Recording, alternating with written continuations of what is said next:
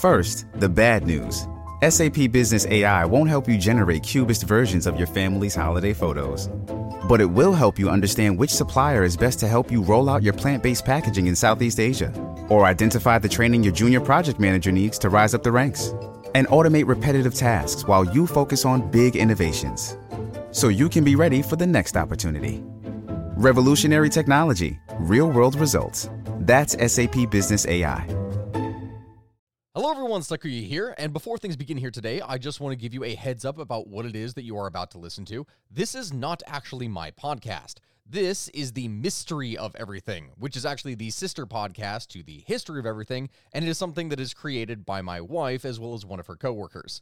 I will be appearing on some of these episodes as a guest, but this is mostly going to be my wife and her friend and any other guest that they get going and doing little deep dives into different kind of mysterious topics. Some of them science related, some of them mythos related, some of them cryptid related. It just entirely depends upon the subject and what it is that they're going to be getting into.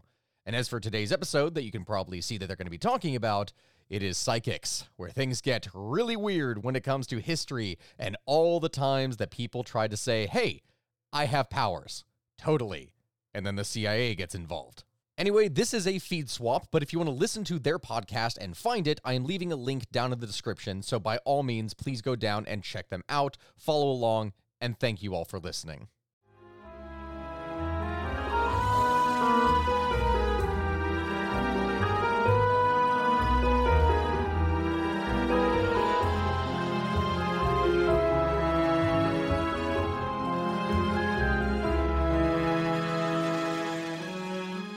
Everyone. Gabby here, And I'm Brenna. and welcome to the Mystery of Everything podcast.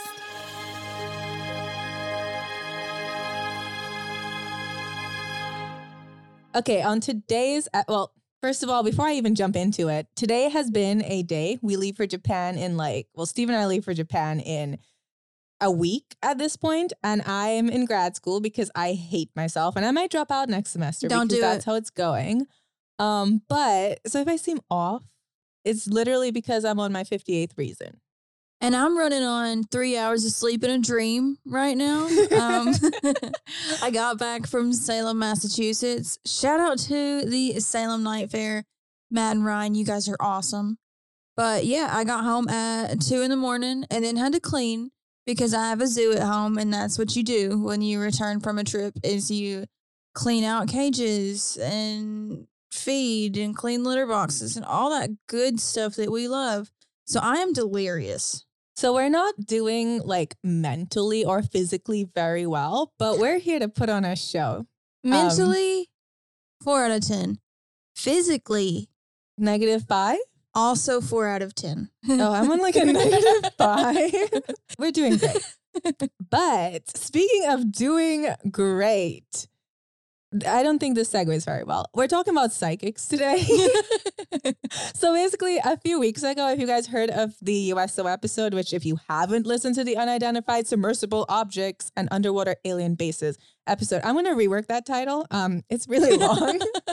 if you haven't heard that episode, go listen to it because in that episode, I mentioned that they bring on a remote viewing psychic who was like a CIA remote viewing psychic, and they made him remote view the alien, the quote unquote alien base. Anyway, you're probably thinking, if you haven't listened to the episode, what the heck is a remote viewing psychic? Well, that's what we're here to answer. And you guys, I literally found like a 96 page CIA, like, un like declassified document. And a lot of this research comes from there. And let me tell you, it was like diving into another world because what the heck were they talking about? I'm ready. Okay, guys. So we're obviously this project had a name. It was done by the CIA. It was called the Stargate Project, and it was very, very real. Literally, can you imagine the world being so down bad that they decided, you know what, our greatest option is? Psychics. Psychics. yeah. I mean, I get why they would get there because I, I too would get there. That That's would like be- me with hypnosis. Like, uh, side note, next episode after this is going to be hypnosis. And you know, when you're just so mentally ill that you're like, huh, what can fix me? Hypnosis. That reminds me of. Well, I personally think that hypnosis could fix me. Um, not not for that reason, but just if I could hypnotize all my professors to give me stellar grades, life would become exponentially easier. I know a way you can get stellar grades. The thing about this is when I when when we, when we saw the remote viewer view the alien base in the aliens episode, he he claimed he could see inside of the base. He claimed he could see what was going on. He claimed he can see like aliens. My question is if someone does have the ability to view inside of buildings, can they actually just turn it off? Because if you can see inside of random people's houses and be like, ah, yes, they have a secret stash of hentai under their bed, I feel like that's a privacy violation because I don't want anyone. That but- sounds like a you problem. Well, I mean, okay, so it's my sack of hentai, but somebody might have dead body. Well, actually, we want to see that. We would want to see that. So that could come in Dun, useful dun, there. dun. But I really hope remote viewing psychics can turn it off because can you imagine you're just like trying to sleep, you look over at your neighbor's house and they're like going at it? doing stuff. Wouldn't be great. But anyway, back to the episode. Or like side note, I'm so sorry. Or sidetracking again. But like if you could hear people's thoughts, could you imagine if you couldn't turn that off, how exhausting it would be? I can hear people chew and breathe, and it makes me want to scream. So that would actually be my own personal hell. Quick question. Would you rather Okay, so let's say you could read someone's mind anytime you wanted, one person. But the catch is that one person can also read your mind. I'd like to read Steven's mind just to know what the heck he's thinking when he's sitting there doing nothing and we have like 58 million things going on. Like, I really But he can read your mind. Yeah, is he- that okay? Yeah, because he would. Anything he hears going through my head is probably what's coming out of my mouth. Why are you just sitting there? What is wrong with you? So, I mean, he'll be fine. I, I, would not want anyone to have access to this brain of mine. It works in mysterious ways. See, that's because you can keep secrets. I word vomit.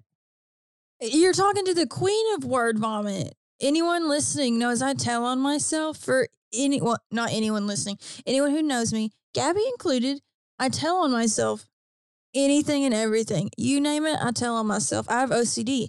So if I feel like the least little bit guilty about something or that I haven't shared the whole truth, I'm going to tell you. And Well, then you shouldn't It- be worried about it. it's so not good. No, Don't be worried about it. it's so hard to keep some of these thoughts inside. It's okay for people to have secrets. That's what my therapist tells me.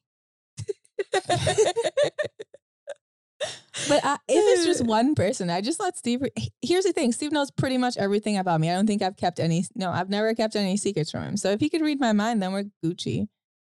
as long as I can read his, and just maybe like he can read my mind, and it'll be me screaming, "Go do what you're supposed to." It'll be so much easier to like keep him on task. Oh my god! I feel like that would work out. that would be so useful. Actually, now I'm just gonna think about this. But no, I will die before someone gets access to this brain. But anyway, back to the episode. We can all just collectively ruminate about the logistics of psychics together. Before we jump into the heart of Project Stargate, though, I need to give some background info on psychics historically, because everything about psychics would have laid the groundwork for the CIA to give it a try, essentially. The classical way of thinking about psychics would have laid the groundwork. Anyway, first off, what exactly counts as a psychic? A psychic, according to the Britannica Dictionary, is a person who has strange mental powers and abilities, such as the ability to predict the future, to know what other people are thinking, or to receive messages from dead people.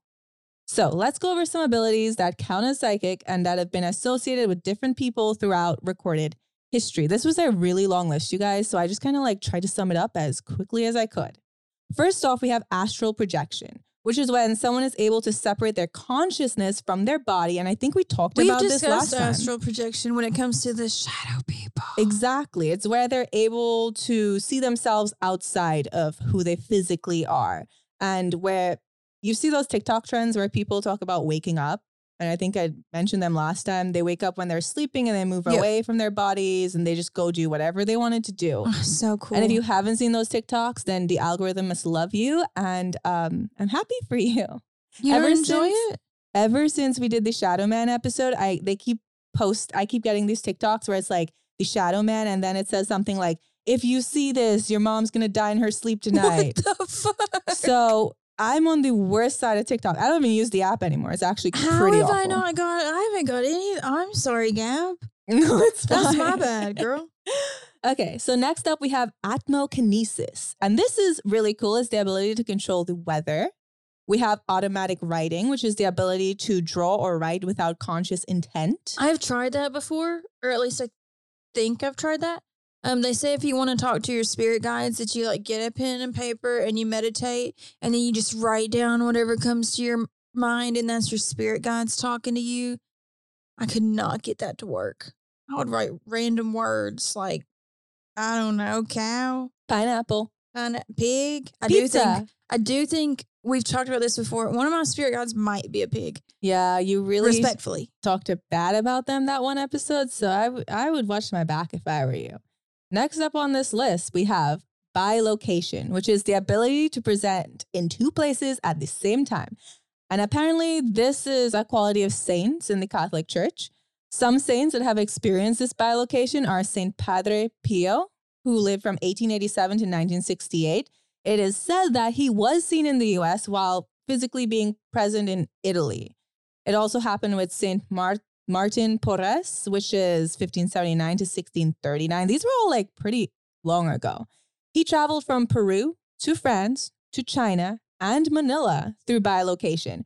Um, I really want to know where they're getting these sources though, because who was verifying the claims that he was saw? Did they just have one person say, "Hey, I saw you here," and then everyone just kind of believed it? If that happened in today's society, people would be like, "Oh, it's a body double," yeah, because literally. they do that. So I don't know who verified these sources, but this is what was online. I believe We also it. have Saint John Bishop. he was seen in Spain while living in Italy. So honestly, guys, it's a long list. And I just gave some that I found on a Catholic website. That last name, John, might be wrong um, due to the fact that the E key on the computer I typed this was not working. That's why I'm giggling. Is because it's spelled B P S C P. I was like, "How did you get Bishop out of that?" The E key wasn't working, you guys. I must have given up. Okay. So our next psychic ability is cryokinesis. And I'm sure everybody knows this one is deals with cold. They can control Yeah. ice or cold. Energy medicine is the ability to heal with spiritual energy. Oh, that is so cool. Curse is the wishing adversity on someone and it actually happens. And you guys, my family really believes in this. And also, I have this tendency to say stuff and then it happens. And I don't know if it's a blessing or a curse. Am See what I did there? I a quick story time. I'm so sorry. Okay, so I'm a Pisces. We all know Pisces are psychic. Everyone listening just turned off their computer. They're like, okay, she's on with the astrology. like, is she a, a scientist? Anywho, so whenever I was younger, did I tell this story before? I don't know. Oh, I'm looking at you like you can read my mind. You must have told it at some point, but go for it. Okay, so whenever I was younger, and if I've told this on a previous episode, just fast forward 15, 20 seconds. But I worked at a roller skating rink. And whenever you're a teenage girl, teenage boys are mean to you. I'm sorry, but you all are. You're mean. So there was this one boy that I had a crush on, but he was also a major dick to me. And um, I, I would never wish death upon somebody. That's just not my vibe. It wasn't my vibe then. But he did piss me off to the point where I was like, I wish he would fall and break his fucking wrist. And I said that to myself. He comes into the skating rink the next day with a cast on his wrist because he fell and broke his wrist. I never used my powers again for evil after that. Um, just a fun little don't fuck with me. Love that for you. But pretty similar things have happened to me. So I just kind of do my best to keep quiet now. Oh, I never piss you off. No, I only use my powers for good sometimes. Next up on the list, ergokinesis, the ability to influence the movement of energy, such as electricity, without direct interaction, which is really cool. Hydrokinesis, the ability to, control water. We have Oh, I would love levitation. that. I, I want levitation. Float or fly. Save so much on plane tickets. Out of all these, you'd pick levitation? Yeah. Hmm. For no reason other than I would be cooler than everybody else who exists. I would want to talk to animals. Is that one of them?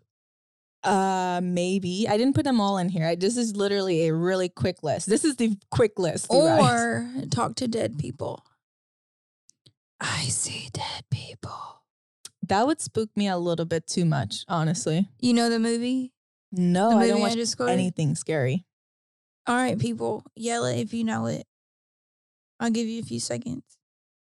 I'm sure they all yelled it. The Sixth Sense. Moving on. Inedia, which is the ability to survive without eating or drinking. Um, actually, no, I want this one because I think eating is gross. I don't like food. I think Gab. it's inefficient. I have to take time out of my day to prepare food, then sit down and eat it, then clean up after. Nope. No, oh, it thank you. tastes so good though. Like cheese. Nope. The way to a girl's heart. Cheese. I honestly am lactose intolerant. Materialization, the ability to create objects and material or the appearance of matter from unknown sources, which would be extra useful. I could make money. But they're creating matter or are they just transferring matter? Because, you know, matter cannot be created or destroyed. So are they just moving it? I don't know. I have a lot of questions about these. Uh, Mediumship, the ability to communicate with spirits, that's for you. So I have a. This is a quick thing. I'm so sorry, and I need to stop apologizing for being human. Um. Anyways, that's what my therapist said too. You're just But- quoting therapy. So matter cannot be created or destroyed, right? Right. That's Yes. the law of science. Um. We're matter. Yes. Our souls, like, and when we die, that's a that's a cool Well, thing to get into. Our Like- souls matter because our bodies go back There's to the ground. There's some it can't be created or destroyed, so it's going to be transferred. So does that mean like I don't know, that's Mhm. another episode, but just something to think about. Maybe you do the episode defining the soul. Ooh, that would be fun. That'd ruffle some feathers, so maybe. I'm just going to speak from science. It'll be fine. okay, uh, we have petrification, turning someone to stone. Actually, no, I want this one. There's- Prophecy, being able to foretell events. Psychic surgery, being able to remove disease in the body by using an energy incision that heals immediately afterwards, which sounds useful. I feel like your brother would want that one. No, he's literally a surgeon. He needs people to just get normally surgery to make money. I he's a healer probably. I feel like he if he could just psychically remove it rather than spending all those hours doing what surgery people do, he'd take it. Maybe. I don't know him. I don't know. I don't know him like you do. He'll probably just do that and then go play video games. Honestly, yeah, maybe. He's never even met me. so- We have pyrokinesis, the ability to control fire with one's mind, shapeshifting, being able to transform your body into another object. oh, I would want to be a cat. That is so specific, but it suits you. You can see that. I would so be a cat. Telekinesis, the ability to exert force and influence something without any physical interaction. Witnessing, being visited by a spiritual being, which I, in the Bible, does that mean Mary had the power of witnessing if the angel came to her? If anyone knows the Bible, you guys know this story. Um, I've seen ghosties. Does that mean I've seen witnessing? maybe if I've there's a seen spiritual a, being. Um, a soldier killed my dad when I was younger. Not um, my dad is not dead, but five year old Brenna saw like a ghost stand beside the bed. I slept in between my parents, and then the ghost went and like stabbed my dad. Scared the shit out of me. you are a terrifying person. Um, love that for you. Teleportation, the ability to transfer matter or energy from one point to another, which is what I think the materialization was referencing. But we're not going to get into that. Okay.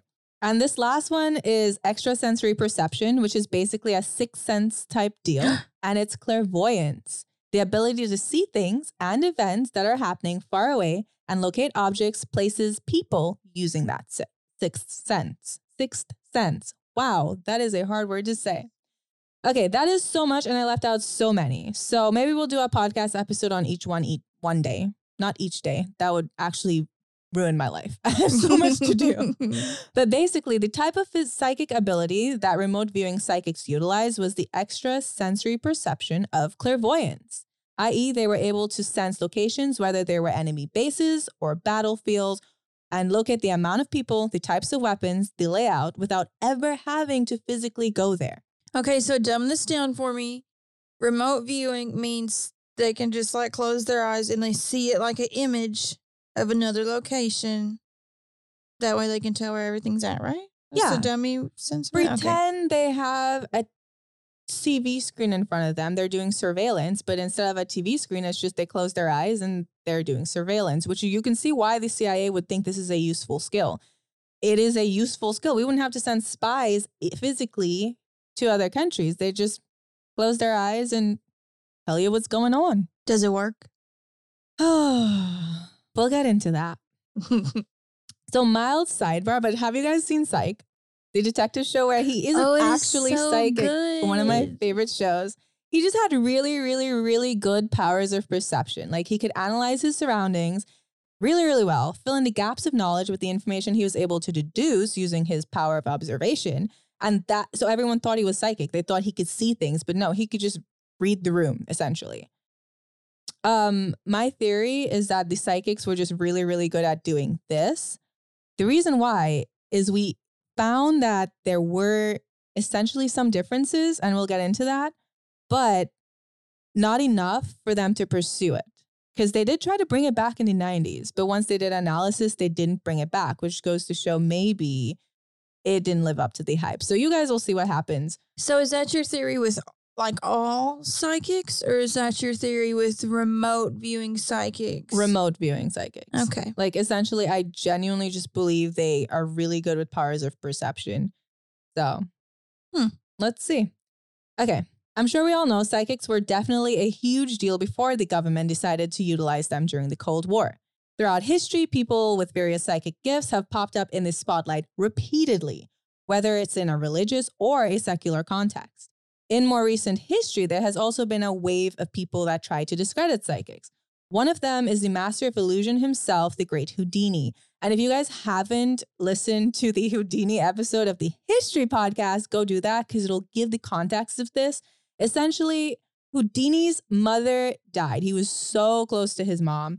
And when she died, he went to a psychic, and the psychic claimed that he was communicating with his mother, but said something that tipped Houdini off. I think it was something religious. I think his mother was devout Catholic or Jewish or something, but what the psychic said was the diff- like wrong religion. So Houdini absolutely knew it was not his mother, and because of that, because he got defrauded like this, he made it his personal mission to go to every single um, psychic show that he could find and try to reveal their tricks, essentially, which is really sad. Actually, like, could you imagine That grieving? your mom that you were so close to and then getting tricked. And I think the person who did it was like a friend of his, which probably makes it worse. And even if they were trying to help, lying to your friend is kind of, you know. Well, what if to them they weren't lying? Because what if like they had a feeling and I don't know. I don't know. I think So- psychics are real. Essentially, he went so far as to publish articles and give speeches about fake mediums. And he even testified in Congress to support legislation to criminalize fortune telling. Like, that's how much Houdini hated it. Oh, he chose violence. He really did. I told you he was so close to his mom. So like when this happened, he was pissed off. Anyway, enough about debunking psychics. While many people are skeptical about the legitimacy of psychics, the CIA definitely saw enough in them to not only start Project Stargate, but they even revisited the idea in the 90s. So, what type of desperate conditions did the Cold War create that caused the literal Central Intelligence Agency to think they had no better options than utilizing psychics? Well, I'm gonna. Te- I'm not. I'm not gonna reteach you history. I'm pretty sure everybody knows about the Cold War, but I will need to set the stage of exactly what was going on in this time period. So, even though we're talking about the US and the Soviet Union and the Cold War, we have to talk about what came before them World War II Germany and the Nazis.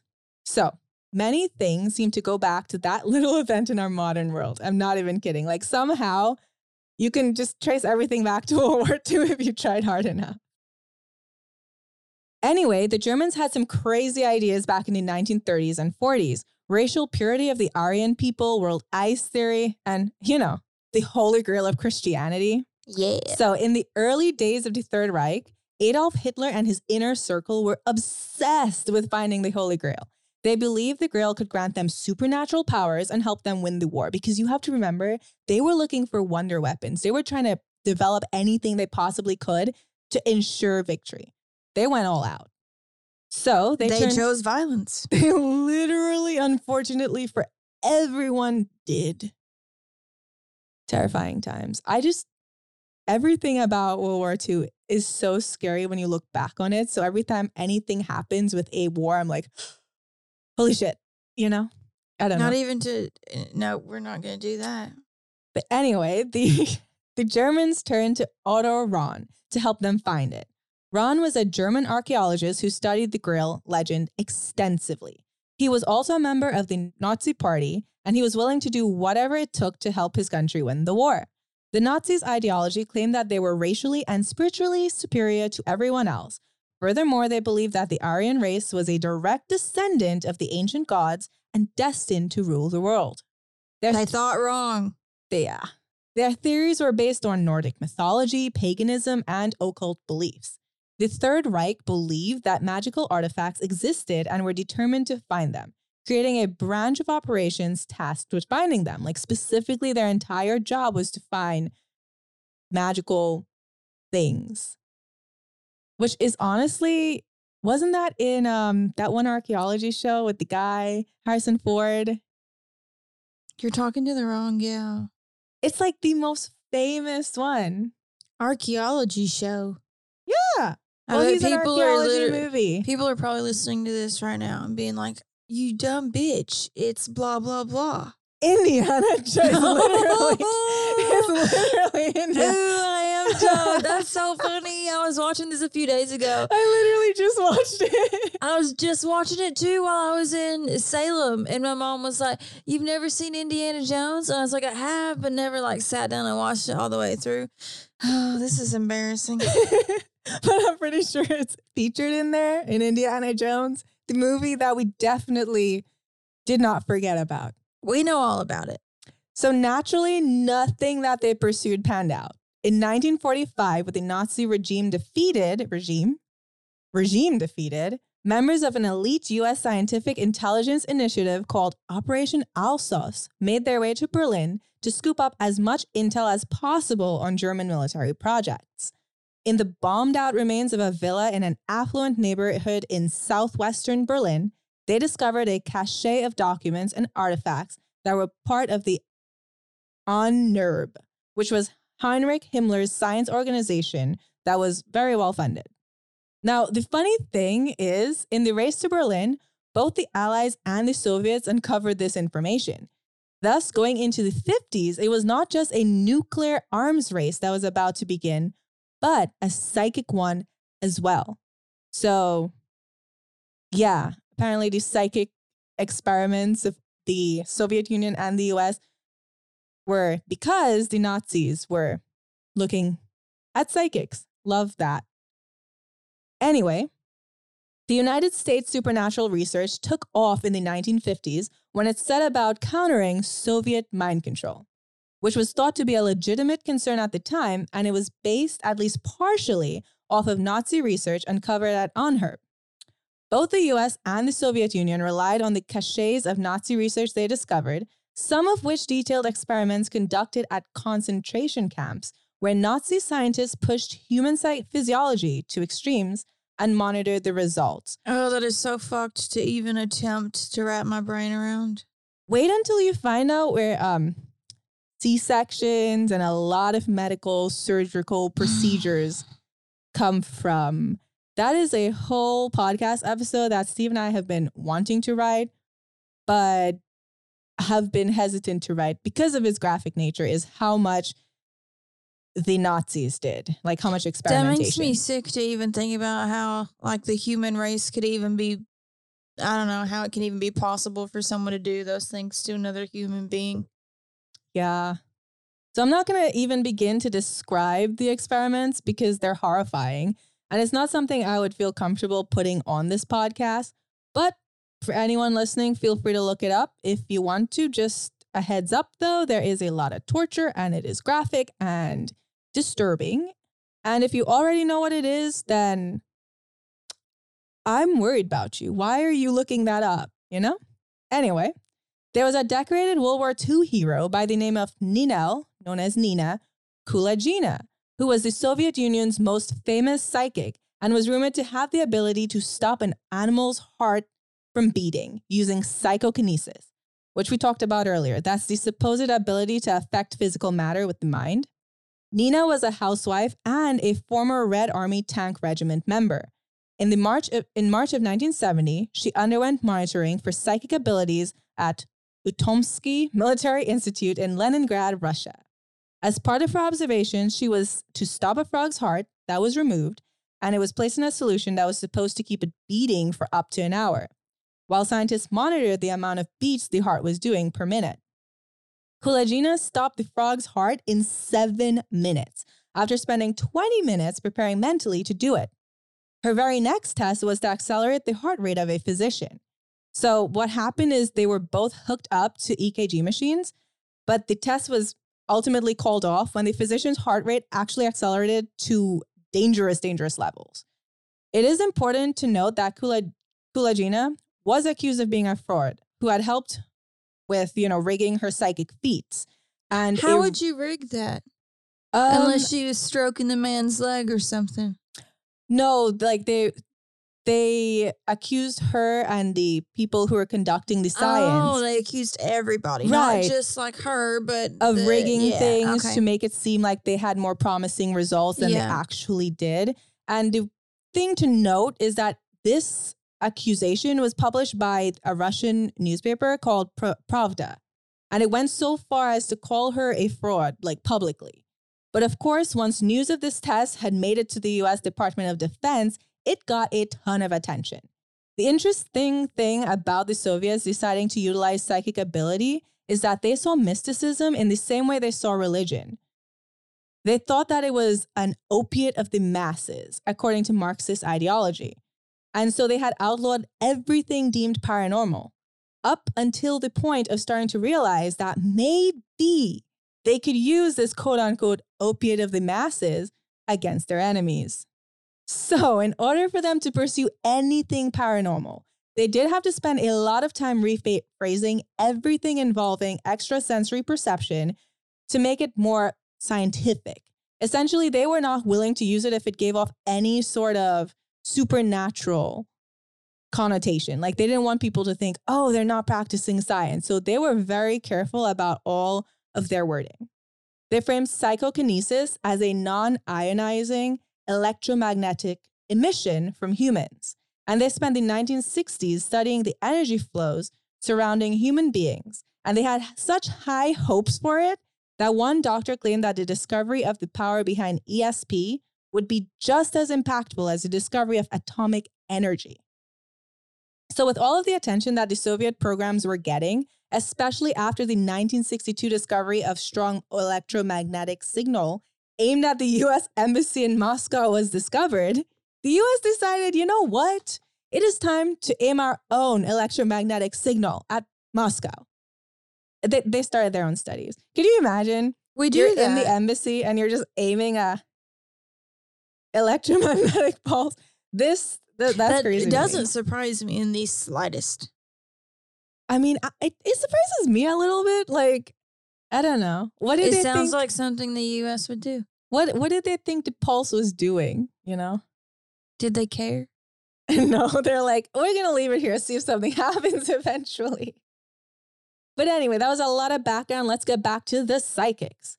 This fear of Soviet mind control was reinforced by videos of American prisoners of war reciting communist propaganda. And at the, this time in history, that was terrifying. Like, people did not want to hear the word communism. So, of course, we look back now and we think, hey, that's ridiculous. You can't just brainwash someone. But you can. Well, maybe. But it certainly looked that way when you watch these old black and white images of these prisoners of war. Because you have to think, these were American soldiers over there. They were fighting communism. They weren't just going to switch and decide to repeat back communist propaganda unless something definitely happened to them. And so, this fear is of course what led us to another topic, MK Ultra, which is a beast of a topic and we'll have to address it as a full episode in the future. But I'll sum it up really quick here. This was a CIA backed mind control program, which officially started in 1953 and ran well into the 1960s. It involved dosing American citizens with biological and chemical agents like LSD or acid, often without that individual's knowledge, which is totally fine. I mean, I'd be cool with a little free LSD. I don't know about you. I'm Gabby, having a bad you day. would flip shit.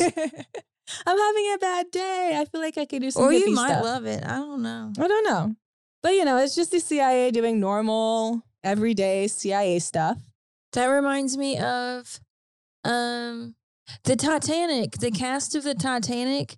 Um, they were all eating clam chowder on set, and someone had dosed the clam chowder with LSD. So the entire cast of the Titanic that ate the chowder had to like go to the hospital, and we're all tripping out. And um, That would freak me out. what is so the guy's bad. name? DiCaprio? Uh, no, not Leo. The real man. Just kidding. Sorry, Leo, if you ever hear this. Leo, Damn. He was the lead actor in the movie Twister, the best movie of all time. I've seen like four movies in my entire life. So that narrows yeah, it Gab's down. not the best uh, movie buff, but that's all right. Okay, I'm getting there. I'm getting there. my que- my thing is I It's can't even drink something. alcohol. Like if I drink alcohol and I get drunk, I will ruin my own day with the anxiety. Bill Paxton. I don't He know was who that is. Bill Paxton got drugged with LSD, and instead of like waiting in the hospital with the rest of the crew, because there were hundreds of them, he just went back to his room and drank some beer and vibed. I mean, honestly, that's what I would do. No, I would not. I would be panicking. I'd be pretty sure that my heart is well, about they didn't stop. know that they were that it was LSD. Everyone was just like, "All right, let's get all of you all to the hospital who ate some of the clam chowder." Um, so they didn't know that they were tripping. They just knew that they felt weird. So he was like, eh, "It's probably food poisoning," and then he just said he felt like he was vibing. Who and- drinks beer while they have food poisoning? I mean, ev- Bill. everything. Good for him. But May he anyway, rest in peace. apart from drugging people with LSD, both the Soviet Union and the US government pointed to the other countries' research into mind control, counter mind control, and psychic phenomena in general as justification for their own research. With each new crazy rumor, some based on actual experiments and a lot of others were based more on disinformation campaigns, the psychic arms race picked up speed. Not to be confused with the regular arms race was also full steam ahead. So, skipping forward some years, that brings us to Project Stargate, which was launched in 1978 as a direct response to the before mentioned Soviet psychic energy research. The Stargate program focused primarily on remote viewing, which means they studied the use of these powers to see faraway places. It was a way to essentially spy on all enemy locations before drones and other tech were developed. The way this worked is the coordinates of a Soviet military base were given to an individual or a team that was sent to that location to act as a conduit for the viewer. So essentially, a team goes to these coordinates, the viewer is waiting around. So that could be like, uh, like the psych episode. Whenever you first said it was like the psych episode, I was like, oh, all right, how? Because Essentially. it's far away. well, but no, if you they're not have a- going. they're not the viewer's going. not going. No. But if you have a team of people acting as a conduit or whatever that word is, did I conduit? Yeah.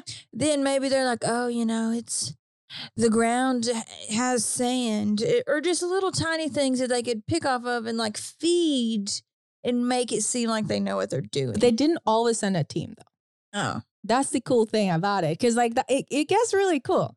So the person who was viewing would then describe exactly what they saw at that location. The interesting thing is that there were sometimes very accurate results and descriptions that were so specific that were given by these psychics.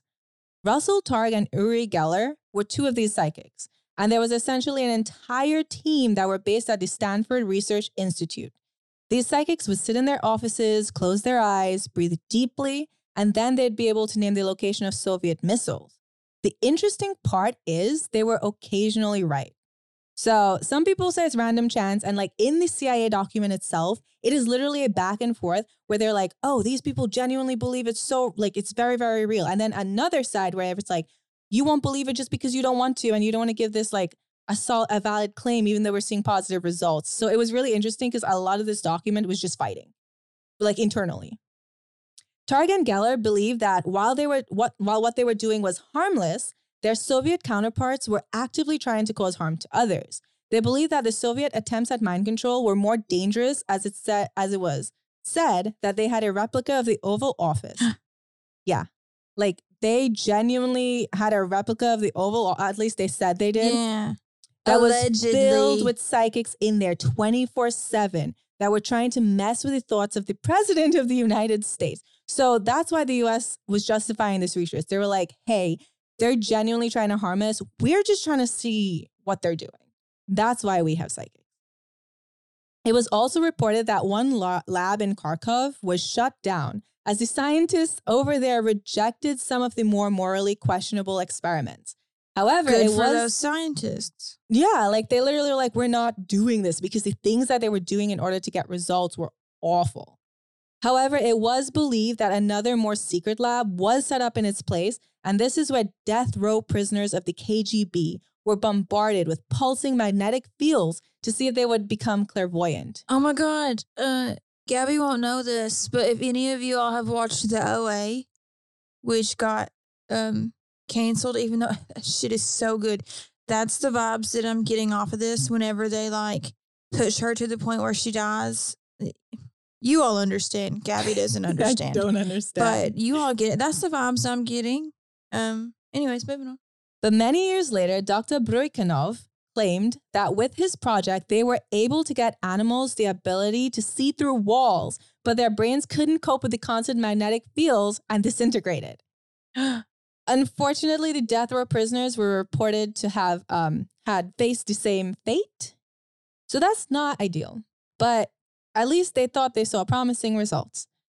I'm trying to look for a positive spin, but I can't find one. So everything that Stargate set out to do was to simply research anything that their enemies were potentially looking into, just in case it had some viability, and it says so in the documents published on CIA.gov. Essentially, if the Soviets had the ability to remote view or use mind control of any form, they wanted to counter it as soon as possible, just before we can cause it can cause any dramatic losses to the American military. Like essentially what they were claiming is we just need to be able to counter this. We don't really care that much about using it the way they would. We just need to know what they're doing. So they wanted to be one step ahead. Need to get them before we get got. Essentially, that, basically. I'm pretty sure it's probably written somewhere in the CIA document. I'll reread it. Those exact words. We'll let you know. it's a direct quote. so it was published in a 1981 issue of The Investigator that the US Navy was the first armed service to look into psychics in 1952 since they were hoping that it would help them locate Soviet submarines. So like we've talked about like the CIA and other people looking into it, but the Navy themselves were like, "Hey, we put some of these psychics on a ship, we're never getting sunk again." so, in 1961, because of the growing concerns of paranormal phenomenon, the CIA commissioned a parapsychology lab at Oxford to look into ESP. And the study came back showing that ESP was demonstrated but not understood or controllable, so it was never pursued.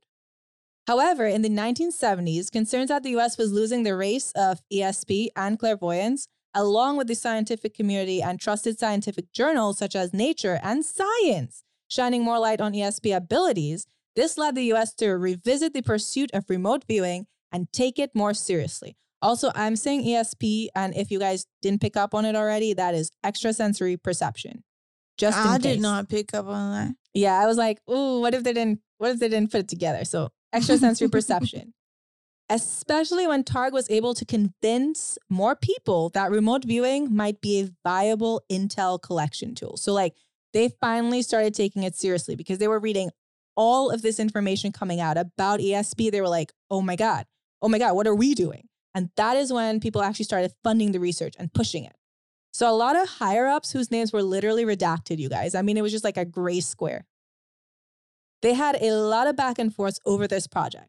So one man said that parapsychology was not rooted in any fact and it lacked sustained support since it was not, it hasn't explained anything unusual or otherwise.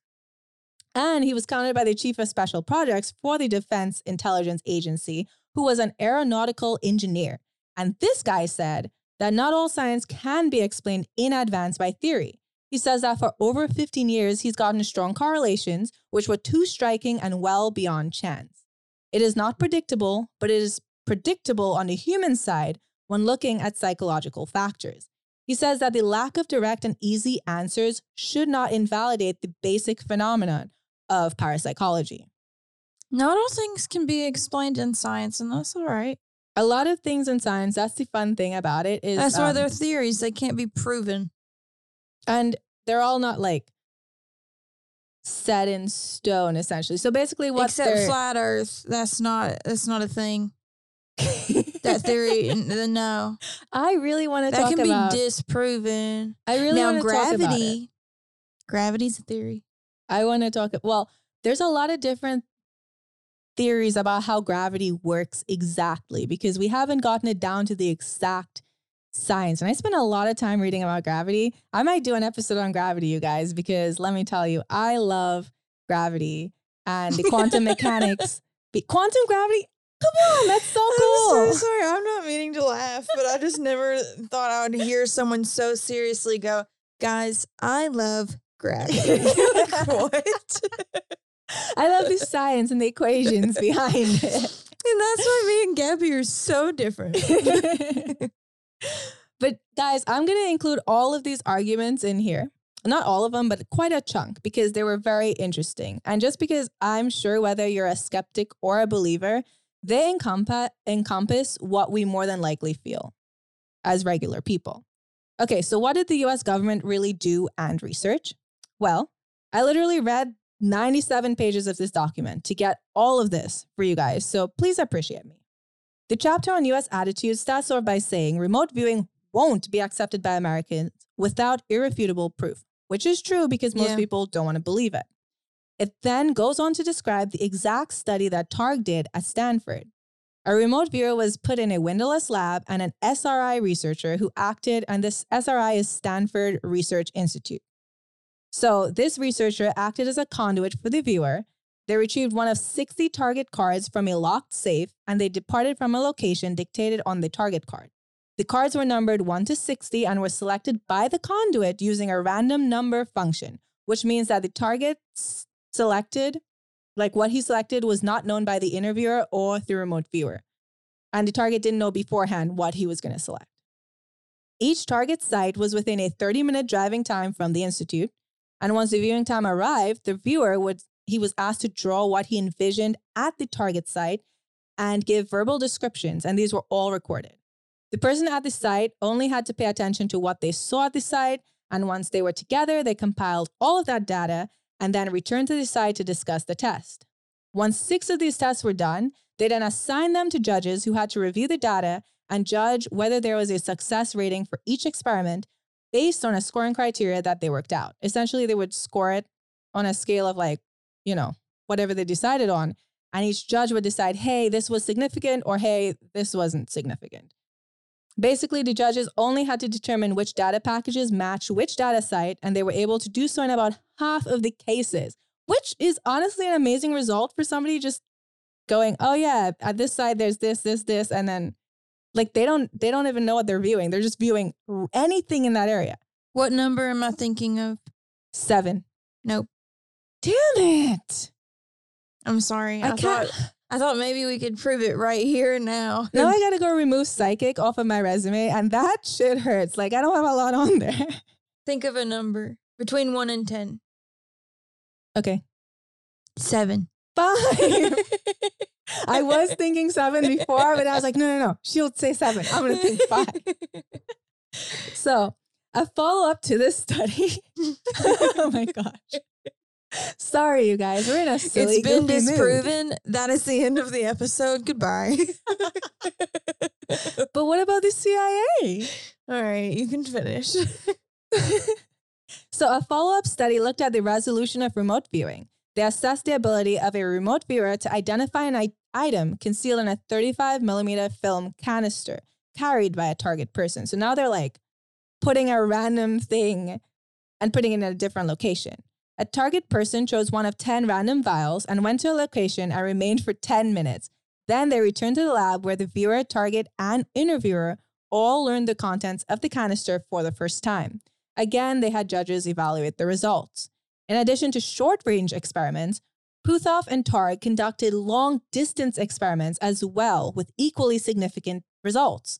In 1973, two American psychics projected their minds over long distances and accurately described secret military installations in the Ural Mountains as well as in China. The accuracy was verified by agents that were stationed in these countries. Okay, so I'm kind of getting the vibe that some of this is real. They got they got results that made them look into it again. So I I'm just here to present the information. I'm going to let the listeners decide what they think. So, now with even with all of these so far positive results, why didn't the CIA pursue this further?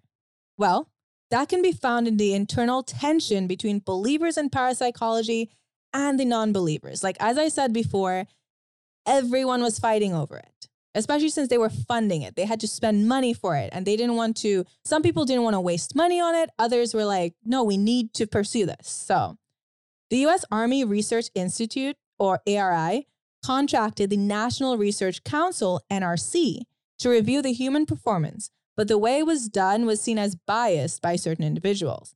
The ARI hired a civilian army psychologist and the former HR director of the Pentagon's Advanced Research Projects Agency, with no one hired having any background in parapsychology. So, like the people that they hired to review this had no background, they had no knowledge of parapsychology. So, this led many people to be upset over the fact that the analysis failed to, to derive an objective and bias assessment of the test. So essentially, they're taking two people who have no knowledge of parapsychology. They're like, evaluate this and tell us if it's real. So obviously, people who believed in it were upset because they're like, that's not fair. That's not an objective, unbiased assessment. The Parapsychology Association uncovered many erroneous and incomplete data sets in the NRC's report.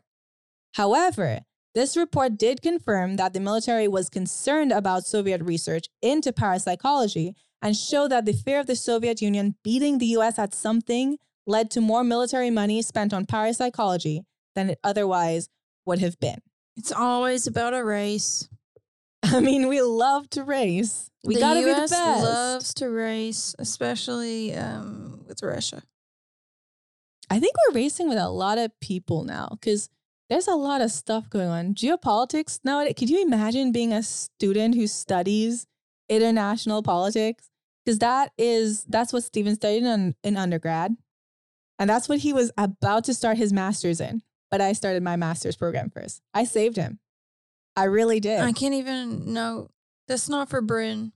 I mean, more power to Steve. I love that for him, but not for Bryn. Yeah. So, with all of these studies and fears, by the 1980s, there was far more outward support than before. So, maybe we'll finally see a breakthrough, right? Yeah. I'm hoping. Fingers crossed, we'll see. Instead of short bursts of support and interest, things evolved into a steady flow of interest. In fact, in 1918, remote viewers were used to aid in the hunt for General James L. Dozier, who was abducted in Verona by Italian terrorists in 1918. Yeah.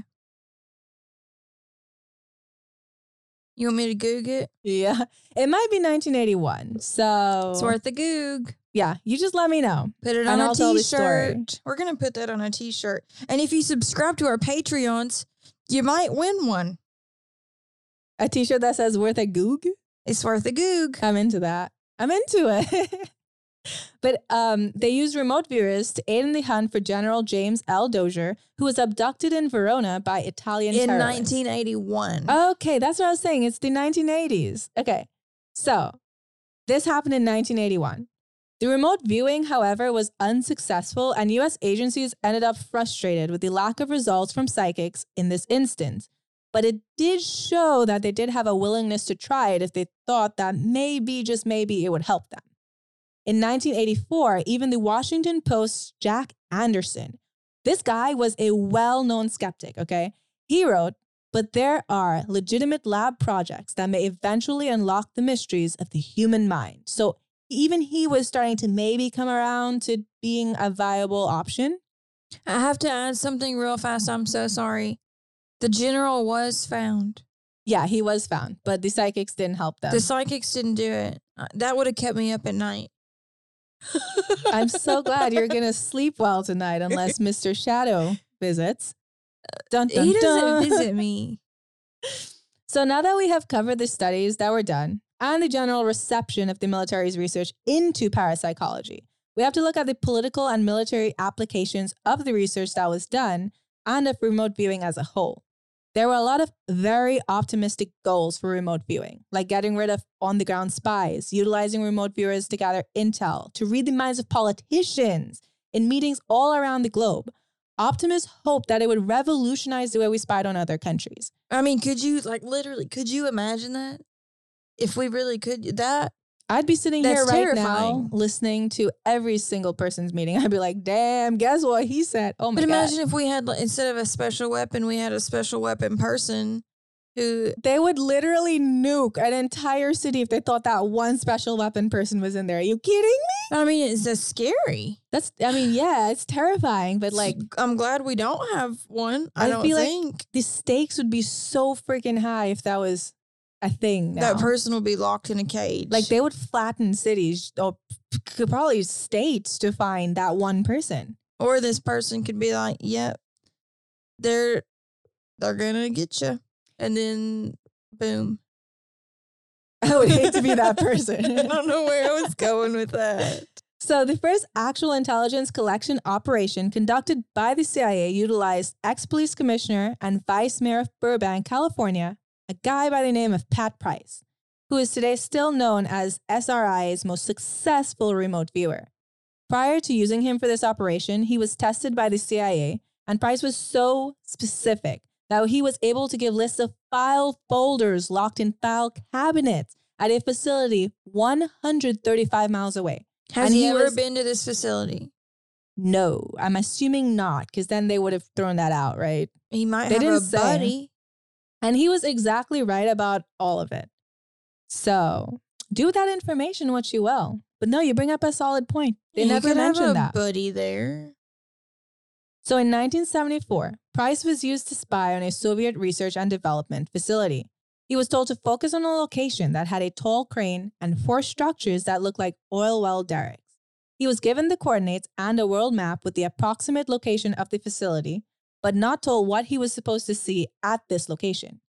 His data included a description of the crane, but it left out the oil derricks. And when he was asked why, he said it was because they were not there anymore. When they checked this, the derricks were in the process of being disassembled, but they were still visible.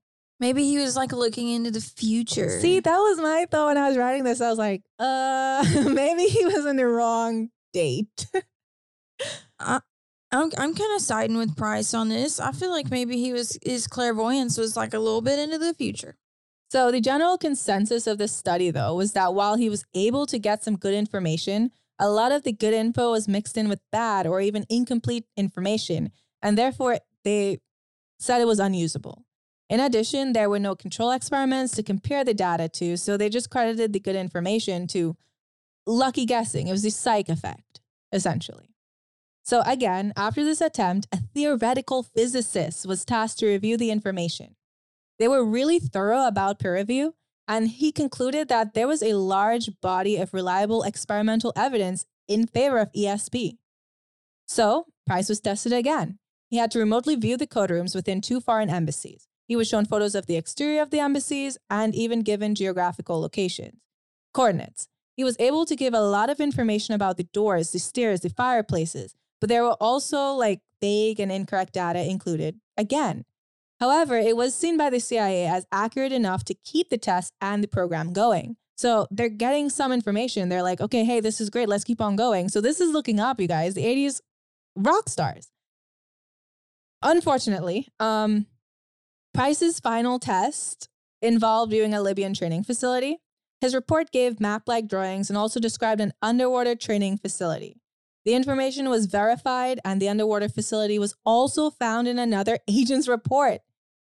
Now, the unfortunate part of this is I just talked about his last viewing. So they were making all this progress. Everything was actually moving. And guess what? Wild guess. He got got. He got fired? No, he died. Yeah, he died. He died. Um, Price died in 1975. And since then, there have been no further CIA sponsored tests on remote viewing as an intelligence tool. Did he die of natural causes? I don't know how he died. Google it. That's fishy. That's worth a That's goog. worth a goog. So he died in 1975. And since then, the CIA, just, I guess they gave up on it. They scaled down a lot of their paranormal research due to the scrutiny that they were already receiving from involvement in the Watergate scandal. Guys, this is just unfortunate timing. Like they were making some progress, they were actually doing research. We would have had like a definitive answer, possibly, if only the Watergate scandal hadn't happened and then Price hadn't. Apparent heart attack. And they even have the little um quotation bunny ears around it. In July, and this is just Wikipedia. No, this is not. This is all about heaven. Wait.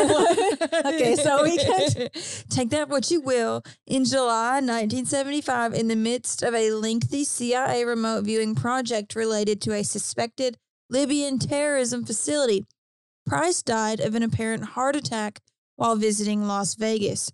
Price had a history of heart disease and unhealthy living. He smoked, and his breakfasts were Pop Tarts and Coca Cola, according to Puthoff. The unfortunate thing, though, is when you go to look up this guy's name, there's a lot of not verified sites. Yeah, this is. I So- highly doubt this site's verified. Um, allabout.heaven.org. So, yeah, that's just one of those things, guys. He died, though. We do know that for a fact. All in all, as we watch this whole thing evolve over time, there was so much back and forth between politicians and agencies over whether it was worth pursuing. And even when results were found, skepticism held them back from digging further. Price was making a lot of headway, but then his death, along with the unfortunate timing of this Watergate scandal, held them back from pursuing anything further. I feel like Price was onto something, and then maybe they got another psychic to stop his heart. Bringing old Nina out of um, retirement, right? Yep. Full circle. Full circle. So the CIA completely ended the program in 1977, and then it was turned over to the Defense Intelligence Agency, where more modest testing was done with remote viewing with the hopes of perfecting it to the point of application. But again, the Defense Intelligence Agency wasn't the CIA. They weren't like hype, like focused on that. So in the mid 90s, the DIA gave the program back to the CIA, who decided to make another attempt at remote viewing. And if you want to read about it, just Google an evaluation of remote viewing and an 80, a 183 page document that concludes the exact same thing that was concluded in the 1970s pops up. So you guys can go read all 183 pages because it's pretty much, you know, it's coming to the same conclusion. There was enough accurate remote viewing experiences to defy random chance, but the phenomenon was too unreliable, too inconsistent, and too sporadic to be useful for intelligent purposes, and due to this, the program was not restored. And that, folks, is the end of it. This program was rocky from the start, and I can't help but imagine what may have come from it if we had kept going with our research. Then again, with other countries also utilizing it and not coming up with more, it makes me wonder if it was being approached incorrectly or if it all of the doubts surrounded it, like surrounding it, prevented us from pursuing it properly, like more. You know, we could have probably made significant headway if we believed it. were- You know, it's like that bias. Whereas if you think something will work, you might pursue it more, but if you think it won't, you won't. You're thinking of the number three. No. Fuck. I was th- I was actually not thinking of any numbers. I was panicking. so I do think some people are more perceptive and they're able to deduce more from certain situations. Like maybe Price was making educated guesses just the entire time. If he had a vague idea of what he was looking for, was he able to just like say, "Hey, this area might have oil," or this area might have barrels or a crane. But like you again, said, though, some of their guesses are just too good. I mean, who is guessing a random crane? Like, that's not something I would think. I would be like, oh, there's a rock, maybe a shrub. There's a fence, you guys. That's what I would say. A fence. There's some sort of terrain. Maybe, you know, like There's the sky. Dirt. Sky is outside and maybe blue at this time of day. A jar of dirt. So, were the people involved in the Stanford trials able to just guess the possible locations or items? But those were a lot of items and they were so random, they were randomly generated. So, I think based on how specific the studies were, guesswork might have helped. But my personal opinion, and this is an opinion, I don't know if it would have been enough to give such detailed results, you know? Because, but then again, if we do the statistics on it, maybe it was random chance. Hopefully, one day in the future, we can have more clarity on remote viewing and psychokinesis as a whole. And thank you all for listening to this extra long episode. I learned a lot about how deep this all ran, all the way back to the Nazis. Like, I don't think it's a good look being inspired by the Nazis, but it was a different time and it was the 70s and everybody wanted to kill each other, understandably so. Question mark? Wait, everybody still wants to kill each other. I don't get this. No, that's still going on now. I wonder if we're going to start looking into psychics again. And if so, Brenna sounds very promising. She guessed number three, and my mind was blank. So she was I almost tried. there. I tried. Try now. My psychic abilities. Um, is it one through ten or one through hundred? One through ten. seven. Eight. it was eight. I was telling you eight with my eyes. All right, let's try one more time. Four. four. Oh, guys, guys, guys, guys, guys, it's four. I was so much pressure on me. I got so excited. That's too much pressure. That was scary for a second. Can Okay. you imagine the pressure that they were feeling? I know. Like when they were trying to find the kidnapped veteran. Oh my gosh. Oh, also, you guys, fun fact there was a soldier, and I don't remember which war, but I do remember reading about it when I was researching this, but it was already so long I didn't want to include it. But essentially, he went to his higher ups and he was like, hey, they're going to send a strike on us because I, I can sense it. And his commander didn't believe him. So his commander essentially like put him through a test. He was like, okay, hey, tell me what was said in this meeting that the other higher ups had a little while ago in another, I think it was like Boston. It was in another city. And so the soldier tells him, and the commander goes and calls him up, and he's like, hey, did they discuss XYZ in the meeting? And they confirmed it. Okay. So his commander goes and requests help. He requests backup. He requests something. And they were like, this is absolutely ridiculous. We're not doing that. And then his entire unit got murdered, like killed, massacred. What? So I don't remember the exact details of it. I wish I wrote it down and I should have included it. But yeah, I you told know. it just then. That's enough. I know. I wish I had all the specifics though, because I was reading this like, damn.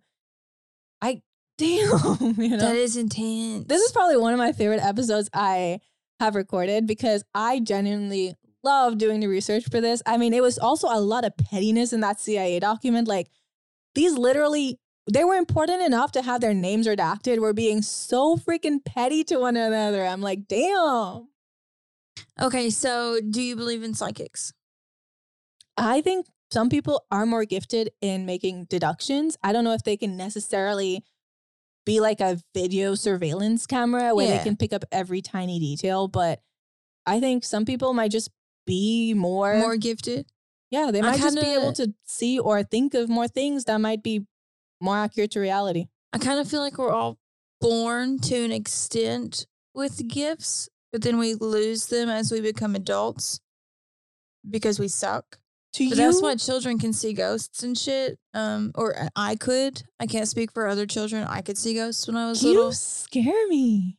What? But do you remember that one movie? humans are born with these abilities and we lose them. If you don't use it, you lose it. But that one movie where it was like these babies and they all had like really, really um developed communication skills. They're baby geniuses. They were geniuses.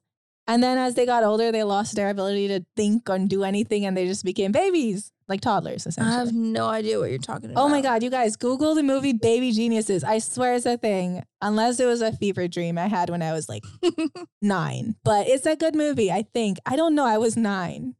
Also, before we go, another sad story because that's what I'm good at is Gabby provides the science and I provide a bunch of stories that I'm probably going to repeat throughout the years. But I have a family psychic. Side note, Gabby, you can go to her if you want if she's still in business. I don't go to psychics. I like See? to predict my own destiny, but That is smart. But like if you go to the psychic, you can be like, "Hey, don't tell me if I'm going to die or if people are going to die." Or you can be like, "Hey, tell me I if don't they want her going to to die." know if I'm gonna die. So my family, my mama has been going to this lady since I don't know, mm, over 27 years. I'm 27. So our psychic predicted that our house was going to burn down whenever I was age five. And I know what you're thinking. Did she she probably burned it Yeah. down. She did not. How do we know that? She did not. She's a good woman. She predicted uh, my aunt dying. Did uh, she kill your aunt? No, my aunt died of cancer. She predicted me getting sick. Um, and when I say sick, you're like, oh, Brittany, you get a cold. No, I got like a different kind of sick that we're not going to dive into. But she predicted it. Um, she predicted some other things that I'm too embarrassed to say over the podcast. But the lady knows her stuff. Can she give me lottery numbers? no, Well, then what's the point? no. Um, We wouldn't have to work anymore. I wouldn't have to do grad school. Tell her, and she predicted how many children I'm going to have. So we'll see if I actually even have children. And that'll be like the determining factor. Did she tell you when? Well, she said I'm gonna um have trouble having babes, and So- I haven't gotten knocked up yet. And I don't respectfully, James, cut I- this out. I don't know how. James, you can leave it in. Um, but now that you guys got to know us so well at the end here, um, just make sure to subscribe to our Instagram and follow us. our and Patreon, we're gonna make it. we are gonna make a Patreon, you guys. Um, we're just nervous. We want to see how this plays out first, as one does. But thank you guys so much for listening. Make sure to email us at mystery of everything Pod. At gmail.com yeah, with all of your fun little supernatural stories. Email us and let us know if you like if you believe in psychics. Like or if you are a psychic, if you're a psychic, um, email and tell me what number I'm thinking of right now between one and a hundred. you're not gonna remember. So everyone no, I think like every single number you get, you'll be like, I don't remember something but I'm sure they're right. I won't. I just told you it. I'm gonna forget. I don't remember what I ate for breakfast. That was a trick question. I don't eat breakfast. yeah. Anyways, we should probably wrap this up. Bye guys. Bye. We love you. Mwah. Mwah. Hugs and kisses. I don't know any. You're not gonna be able to turn it off.